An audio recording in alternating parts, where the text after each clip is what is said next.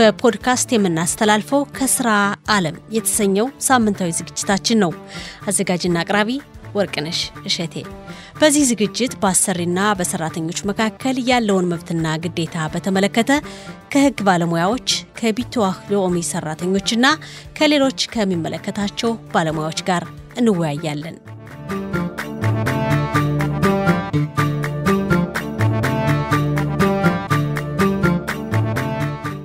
ጤና ይስጥልን ክቡራትና ክቡራን የፖድካስት ተከታታዮቻችን እንደምንሰነበታችሁልን። ፕሮግራሙን አዘጋጅቼ የማቀርብላችሁ ወርቅነሽ እሽቴ ነኝ። አብራችሁን ቆዩ።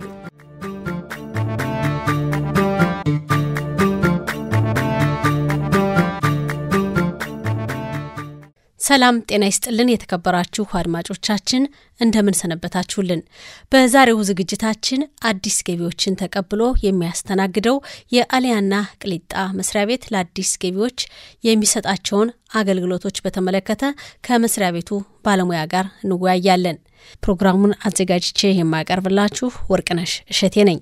በቅሊጣው መስሪያ ቤት በአገር አቀፍ ደረጃ የአዲስ ገቢዎች የስራ ዘርፍ ኃላፊ ከሆኑት ከአቶ ባሩክ ሽሞን ጋር መስሪያ ቤቱ ለአዲስ ገቢዎች ስለሚሰጣቸው የስራና የስልጠና አገልግሎት እንወያያለን።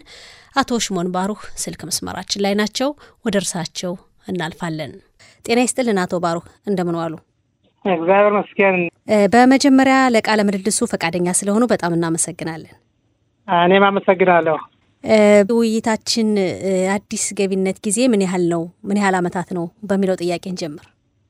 እሺ፣ ያው እንግዲህ በሚስራድ አሊያ በክሊታ ውሰና አዲስ ገቢ ማለት ያው ለኢትዮጵያዎች አዲስ ገቢዎች እስከ አስራ አምስት አመት ነው። እንዲሁም ለሌሎች ኢትዮጵያዊ ላላደሉት የአዲስ ገቢዎች እስከ አስር አመት ነው።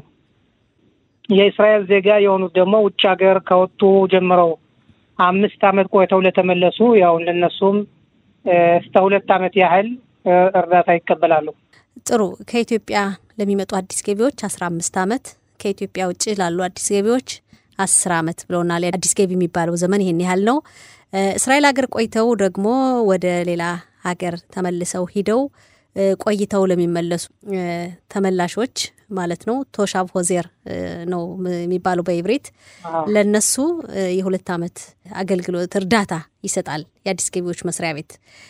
ከኢትዮጵያ የሚመጡ አዲስ ገቢዎች አስራ አምስት አመት ነው የአዲስ ገቢነት ጊዜያቸው ብለውናል። እና እንደው ለማወቅ ያህል ለምን አስራ አምስት አመት እንደሆነ መግለጽ ይቻላል? እንግዲህ ያው እንደምታውቂው የባጀት የባጀት እጥረት ስላለ ያው የተወሰነ ጊዜ መወሰን ነበረበት። እነዛ በዛ ያው ክኔሴቱ በወሰነው ማለት ነው። አዲስ ገቢ ማን ነው ገድቡ ስስተዜት ነው ተብሎ ሲወሰን ያው ከብዙ ጊዜ ያህል ነው እስከ አስራ አምስት ለኢትዮጵያዎች ትንሽ ወደ ቋንቋ ለመማር እንዲህም እንዲሁም የተለያዩ ሙያዎች ለመማር ትንሽ ጊዜ ስለሚወስድባቸው ያው ስለ አስራ አምስት አመት ተብሎ ተወስኗል። ለሌሎችም ደግሞ ያው እስከ አስር አመት ተነገራችን ላይ ያው የተለያዩት መስሪያ ቤቶች አወሳሰናቸው የተለያየ ነው። ያው ምስራድ አክሊታ እንደዛ አድርጎ ወስኖታ ነኝ። እንግዲህ ያው ዋናው ምስራድ አክሊታ ነው። አዲስ ገቢዎችን ለመጀመሪያ ጊዜ ተቀብሎ የሚያስተናግደው መስሪያ ቤት እሱ ስለሆነ ለማንኛውም እንዳሉት በህግ ከሶስተኛው ዓለም ከአፍሪካ የሚመጡ አዲስ ገቢዎች በቀላሉ ለመላመድ ስለሚከብዳቸው ቋንቋውን ለመማርም ጊዜ ሊወስድ ይችላል። ያው እርዳታ ስለሚያስፈልጋቸው ከአስር ወደ አስራ አምስት አመት ነው የተገፋው የተሰጠውና እንዳመጣጣችን ነው። ከአፍሪካና ከአውሮፓ የሚመጣ አዲስ ገቢ ልዩነት ሊኖረው ስለሚችል ይሄን ግምት ውስጥ በማስገባት በህግ የተደነገገ ነው።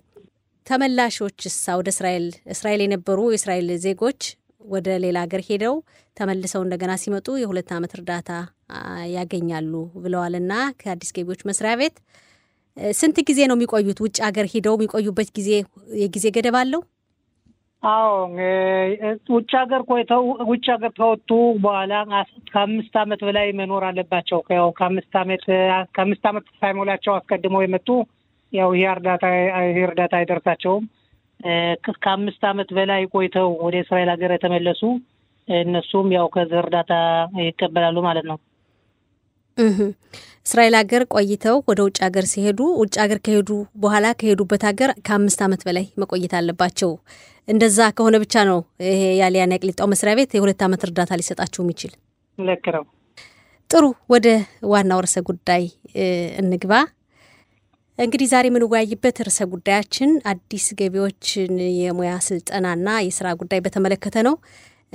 ይሄን እርዳታ ለማግኘት ሙያዊ ስልጠና ሲሰለጥኑ የአዲስ ገቢዎች መስሪያ ቤት የገንዘብ እርዳታ ያደርግላቸዋል ለስልጠናው። ይሄን እርዳታ ለማግኘት ሂደቱን እንዴት ነው የሚጀምሩት? አዲስ ገቢዎች የት ሄደው ነው የሚጠይቁ? እሺ፣ በመጀመሪያ ይህ እርዳታ ዛሬ የምንወያይበት እርዳታ ואוצ'ר ወይም ደግሞ የሙያ የሙያ ትምህርት ይባላል። ከዚህ ለመቀበል የሚችሉት የኤብራይስጥ ችሎታ ያላቸው ምክንያቱም ያው ትምህርቱ የሚካሄደው በ עברית ስለሆነ עברית መቻል አለባቸው። ስራ የሌላቸው ወይም ደግሞ በዚህ ባለንበት አጋጣሚ ከስራቸው የተፈናቀሉ ወይም ደግሞ ስራ እየሰሩ ግን የስራ ችሎታቸውና የሚሰሩበት ስራ ግንኙነት ከሌለው ማለትም የስራ እነሱ ከፍ ያለ ስራ ለመስራት ችሎታ ካላቸው ግን የሚሰሩበት ስራ ዝቅተኛ ከሆነ ያንን ለመሻሻል ያህል እድል ይደርሳቸዋል። ሙያቸውና የሚሰሩት ስራ ተመሳሳይ ካልሆነ ልከኛው ወይም ደግሞ ስራ እየሰሩ ከስራው ቦታ ይህን ትምህርት ብትማር ከፍ ያለ ደረጃ ወይም ከፍ ያለ ስራ ለማግኘት እድል አለህ ተብሎ የተወሰነላቸው ሰዎች ካሉ እነሱም ስራቸውን እየሰሩ ትምህርቱንም በጎን ለማካሄድ ይችላሉ። አዎ ስራ ቦታ እንዲማሩ ፈቃድ የሚሰጧቸው ከሆነ የመስራዳ ክሊታ የአልያና የቅሊጣው መስሪያ ቤት የትምህርቱን ወጪ ሊከፍልላቸው ይችላል። ልክ ነው። መመዘኛዎች ናቸው እነዚህ። አዲስ ገቢ የሚጠበቅበት ነገር ይህን ስራው ይህን ያው ይህን ለመቀበል ወደ ምስራዳ ክሊታ ባሉበት ምስራዳ ክሊታ አመልክተው ባሉበት አካባቢ ባሉበት አካባቢ ያው የትምህርቱን ዝርዝር ምን አይነት ትምህርት እንደሆነ ችሎታቸውን የሚያመዛዝን ከሆነ እና የትምህርቱን ፕሮግራም ማንኛውም መስሪያ ቤት ያንን ትምህርት ቤት የሚፈቅደው የሚፈቅደው ማን ነው? ማለትም የተለያዩ ፕሮግራሞችን ወሳኝ አላቸው። ኩርሶች ለምሳሌ የሙያ ኩርስ የሚሰጡት በሚስራዳ ክሊታ ይሁኑ እንጂ ፒኩዋህ ወይም ደግሞ ተከታታይ የሆነ ሚኒስቴር ቤቱ ተቆጣጣሪ ተቆጣጣሪው አዎ ሚስራዳ አቡዳ ባረባኻ ነው። የተለያዩት ኩርሶችም ተነሱ ከአታር ኢንተርኔታቸው በዝርዝር ይገኛል። ከነዛ ሌላ ሌላ ሁለት አጋጣሚዎች አሉ ኩርስ ለመቀበል እድል የሚሰጡ አንደኛ ትምህርት የሚሰጠው ቦታ ከትምህርቱ በኋላ ስራ ሰጣለሁ ብሎ በፍርሚያ ላይ ቃል የሚገባ ከሆነ የዛ የኩርሱ ዝርዝር ከሚስራድ አቡዳ በአረባካ ኢንተርኔት ባይገኝም ቢሆን ይህ ኩርስ ለመሰጠት ይቻላል። ሁለትኛው አጋጣሚ ሌላዎች የግል ድርጅቶች አሉ። ኢጉድ ኢጉድ ሙሳኪም ኢጉድ አንዳሳይም እየተባሉ በሚጠሩ በእነሱ አማካኝነት ደግሞ እነሱ በእኛ ቁጥጥር ላይ ነው ይህ የሚሰጠው ኩርስ በእኛ ቁጥጥር ላይ ነው ብለው ፍቃድ ከሰጡ ለእነሱም ቢሆን ይህን ትምህርት ለመቀበል ያው ተማሪው እድል ይሰጠዋል ማለት ነው። እንግዲህ እንዳሉት ዋናው በምስራድ አቦዳ በራባካ ወይም የማህበራዊ ጉዳይ መስሪያ ቤት አታር ኢንተርኔት ላይ የሚዘረዘሩ ኮርሶች ለእነሱ ኮርሶች የአልያና ቅሊጣው መስሪያ ቤት ክፍያውን ሊሰጥ ይችላል። ልክ ነው። ነገር ግን ኩርሱን ከጨረሳችሁ እኛ ስራ እንቀበላችኋለን ኩርሱ በኋላ ብለው ቃል የሚገቡ ሌላ ድርጅቶች ካሉ ይሄንም ሊቀበል ይችላል ምስራዳ ክሊታ። አዎ፣ ግን ለዛ ያው በማስታወቂያ መስጠት አለበት በጽሁፍ ላይ ማለትም ሚስራዳ ክሊታ ይትካይቡት ለዛ ተማሪ መስጠት አለበት ትምህርቱን ከመጀመሩ በፊት ማለት ነው። እና ያንን ለመቀበል እነዚህ የዘረዘርናቸውን ከዛ በፊት ይዞ መቅረብ አለበት ማለት ነው። ያው ነገሮች እንግዲህ በቃል ብቻ ሳይሆን በወረቀት ፊርማ ያረፈባቸው ማረጋገጫ ሊኖራቸው ይገባል። እና ለማንኛውም አሁን ይሄን ኩርስ ለመማር ማንኛውም አዲስ ገቢ መጠየቅ ይችላል። የተጠየቁትን መመሪያዎች የሚያሟላ ከሆነ የእብሪት ቋንቋ ማወቅ አለበት። ኩርሱን የጨረሰ በኋላ ስራ የሚያገኝበት ሁኔታ ሊመቻች ይገባል። ለዚህም አስፈላጊ የሆነ ፈቃድ በፊርማ የተረጋገጠ ፈቃድ ሊኖር ይገባል። ከዚህ ውጭ ግን ለምሳሌ የእድሜ የቤተሰብ ሁኔታ አይታይም አይታይም ነው። ክፍያው ምን ያህል ነው? ምን ያህል ኩርሱስ ምን ያህል ጊዜ ሊወስድ ይችላል? በጊዜ የተወሰነ ነው? ኩርሱ የተወሰነ ጊዜ የለውም። ያው የሚሰጠው እስከ ሰባት ሺህ ነው እንዳልነው። ኩርሱ አንዳንዱ ኩርስ እስከ ሶስት ወር የሚወስዳለ፣ አንዳንዱ እስከ ዘጠኝ ኩርስ እስከ ዘጠኝ ወር የሚወስዳለ። እንደ ትምህርቱ ውስና ነው። ያው የሚወስነው ያው ትምህርቱ ቤታ ትምህርቱ ቦታ ነው። ትምህርቱን የሚሰጠው አካል ነው። አዎ ክፍያውስ ገንዘቡ ገደብ ይኖረዋል? ከዚህ በላይ ሊሰጥ ይችላል? መስራዳ ክሌታ ተብሎ እንግዲህ እንደ ክፍያው ሊሆን ይችላል። በእርግጥ አጠቃላይ ለትምህርቱ የሚከፈል ክፍያ አለ። ምን ያህል percent ኡን ነው משרד הקליטה የሚከፍለው? ገደቡ ሰባት ሺህ ነው። ከሰባት ሺህ ያነሰ ከሆነ ያው ሰማንያ percent ኡን משרד הקליטה ይከፍለዋል። ያው ሀያውን percent ተማሪው ይከፍለዋል። ከሰባት ሺህ የበለጠ ከሆነ ግን קורס ኡ ያው משרד הקליטה ሙሉ በሙሉ ሰባት ሺውን ይከፍላል። የተረፈውን ደግሞ ከዛ ውጭ ማለት ነው ተማሪው ከፍለዋን ያሟላል ማለት ነው። የአሊያና ቅሊጣ መስሪያ ቤት ተማሪው ትምህርቱን እንዲማር ካመነበትና ፈቃድ ከሰጠ ገንዘቡን እንደሚከፍል ካስታወቀ በኋላ ትምህርቱን እየተማረ መሆኑን ይከታተላል ወይስ አይከታተልም? ትምህርቱን የሚከታተለው ያው ተማሪው ነው። ትምህርት ቤቱም ያው የተለያዩ ለራሳቸው ደንብ አላቸው። ስንት ጊዜ ተማሪው ስንት ጊዜ መገኘት እንዳለበት በትምህርት ላይ እንዲሁም ክፍያው መቼ እንደሚሆን ያው ተተማሪውና ተአስተማሪው ቦታ ነው። በእነሱ በራሳቸው ላይ ነው ነገር አለሙ የሚከዋን ከዛ ሌላ ክፍያው የሚካሄደው ያው ተማሪው ከፍሎ ስለ ትምህርት ቤቱ ከፍሎ ካባላ ወይም ደግሞ ያው ሪኬፕቱን ታመጣ በኋላ ነው ወደ ሚስራዳ ክሊታ የራሱን ድርሻ ነው? የራሱን ድርሻ ነው ወይስ አጠቃላይ? የራሱን ድርሻ የራሱን ድርሻ የራሱን ድርሻ ለሚስራዳ ክሊታ ከፍሎ ካሳየ በኋላ ከዛ በኋላ ነው ክፍያውን የሚቀበል። ምስራዳ ክሊታ የሚሰጠውን ድርሻ የሚቀበል ከዛ በኋላ ነው። እና ያው ተማሪው ትምህርቱን ለትምህርቱ ፍቃድ ከተቀበለ በኋላ የመጀመሪያውን ክፍያ ማድረግ አለበት። ያንን ከፍሎ ማስታወቂያ ምቶ ወደ ምስራዳ ክሊታ ማሳየት አለበት። በዛ ባቀረበው ማስታወቂያ ያው እንደገና ምስራዳ ክሊታ ያንን ገንዘቡን ይመልሱለታል ማለት ነው። ይመልሱለታል ማለት ከከፈለ በኋላ መጀመሪያ የራሱን ገንዘብ ነው የሚከፍል ማለት ነው። አዎ ተማሪው የራሱን ድርሻ የራሱን ድርሻ ሀያ percent ኡ ማለት ነው። አይ ሙሉ በሙሉ ነው። ስለዚህ ላይ አሁን ተማሪው ለስልጠናው የሚያስፈልገውን ሙሉ ወጪ ይከፍላል። አዎ ከዛ ላይ በእውነት አሚሮ ላብራራ ፈልጋለሁ። እሺ መጀመሪያ ያው ተማሪው ያው እንዳልነው הצעת מחיר ያመጣን ያንን הצעת מחיר አምጥቶ ለ משרד הקליטה ሰራተኛ ባለበት በአዳራሹ ያሳያል። ያንን ካሳየ በኋላ የሚስራዳ ክሊታ ሰራተኛ ተወሰነ በኋላ ያንን ይፈቅድለታል ወይም ይፈቅድለታል ወይም ደግሞ አይፈቅድለትም። ላይፈቅድም ይችላል። ላይፈቅድም ይችላል። ያው ተፈቀደለት ያነ የተፈቀደለትን ትምህርት ሄዶ ከሚክላላው የመጀመሪያ ክፍያ አድርጎ የራሱን ይድረሰውን አምጥቶ ለምስራዳ ክሊታ መክፈሉን ያሳያል። ያንን መድረሱን ያንን መክፈሉን ካሳየ በኋላ ያው ምስራዳ ክሊታ የመጀመሪያ ክፍያውን ከሰባት ሺህ ወይም ደግሞ ተቶ ያን የኩርሱን አሉት ወጪውን አጠቃላይ ወጪውን ያው የውጪውን የከፍለዋል። ግን መጀመሪያ መክፈል ያለበት ያው ራሱ ተማሪው ነው ማለት ነው። አሁን እዚህ ላይ እንደገባኝ ተማሪው አጠቃላይ ለኮርሱ የሚያስፈልገውን የገንዘብ መጠን ይከፍላል። ልክ ነው። ከዛ ወደ משרד הקליטה ሄዶ የከፈለበትን ደረሰኝ ሲያሳይ משרד הקליטה ሰማንያ percent ኡን ይመልስለታል ተማሪው። ልክ ነው። ስለዚህ መጀመሪያ ተማሪዎች ነው መክፈል ያለባቸው የኮርሱን ወጪ መክፈል ያለባቸው። አዎ፣ ግን እዚህ ላይ ተማሪዎች ሁሉም አዲስ ገቢ አሁን ይሄን ያህል ገንዘብ በአንዴ ላያገኝ ይችላል። እና በእርግጥ ሂደቱ ከዚህ ላይ ትንሽ ከባድ ይመስላል። ለማንኛውም ግን ከምን አንጻር ነው ምናልባት ኩርሱን ላይ ይችላል ብሎ ከመጠራጠር ይሆን? ይኸውልሽ ይህ በመጀመሪያ ለጥያቄ ለጠየቅሽው ጥያቄ በሶስት ክፍያ ለመክፈል ፍቃድ ለመቀበል ይችላል።